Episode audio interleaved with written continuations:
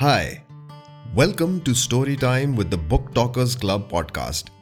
Every episode we bring to you a delightful story from different writers and genres.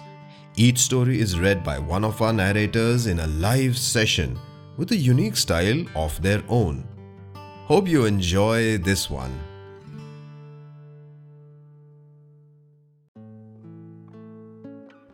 I'm Aarti and I'll be narrating my story called Adversaries. For an eight-year-old, family trips to the crowded, noisy bazaar were not really an event to look forward to, except for the mandatory treat at the best halwai in the city.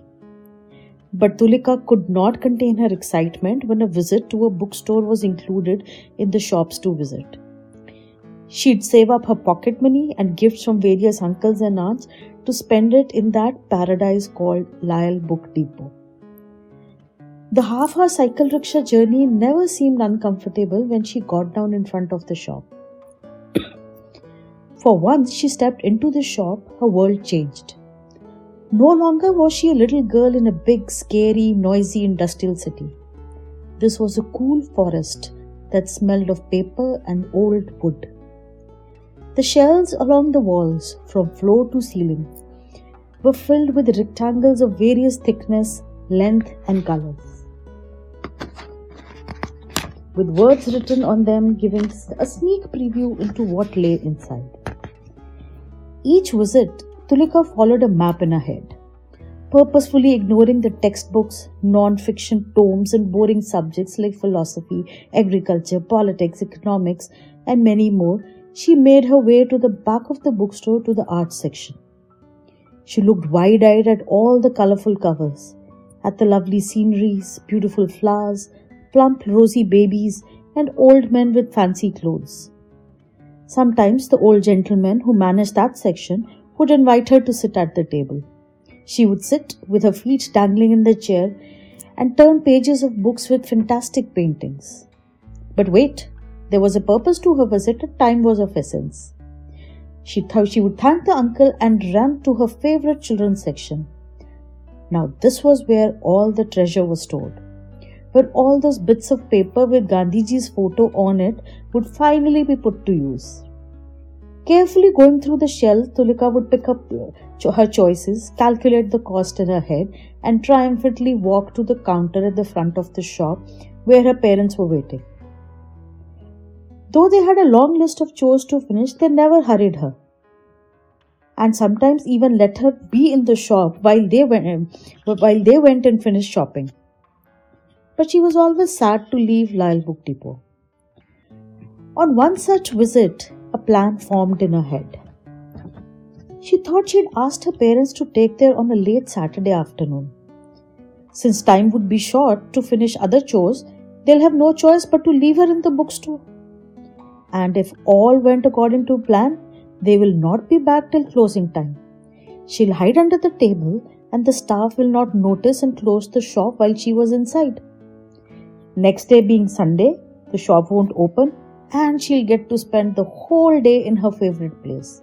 On Monday, she'll go home. It was a perfect plan. Saturday came and the plan was put into action. Water, food, frantic, scared parents are not things an eight-year-old bothers about. They have a small world that revolves around themselves. But what Tulika had not accounted for was a small change in the staff of her paradise. After following her usual route of bypassing use- useless books and browsing art books, she was in the children's section, going through the colorful pages of Hemlin's one hundred one Things to Make. Suddenly, through the corner of her eye, she saw a dark shadow glide across the shelf and was startled. She looked to the side. There was nothing. She shrugged her shoulders and went back to the book in her hands. Thud! The muffled sound made her nearly scream and she spun around. There it was. A big, black, as black as the back of a cupboard, furry cat with gleaming green eyes sitting on top of the shelf, licking its paws. It looked down, narrowed its eyes, hissed and showed its sharp claws. Tulika gulped and her mouth went dry.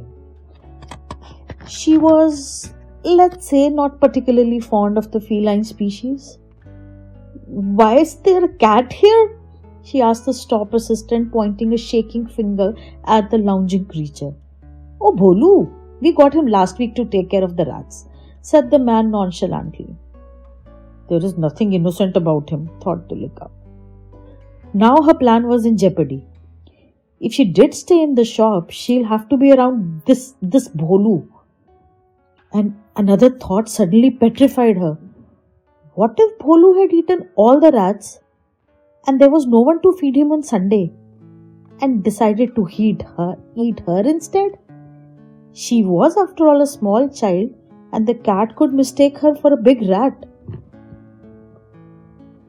Bholu got up, snarled, and moved on to the, another section. That's it. Time to abort the plan.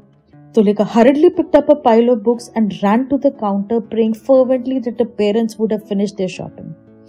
She was thrilled to see them waiting.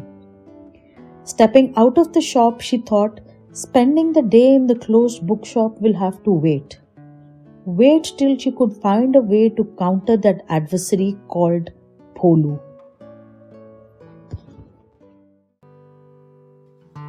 Thanks for listening to our podcast. I'm Mohit Singla, and this podcast is hosted on Hubhopper. Hubhopper is India's leading podcast creation platform. And if you want to start your own podcast for free, you can click on the link in the episode details or visit studio dot hubhopper dot com. You could also download the Hubhopper app from the Google Play Store.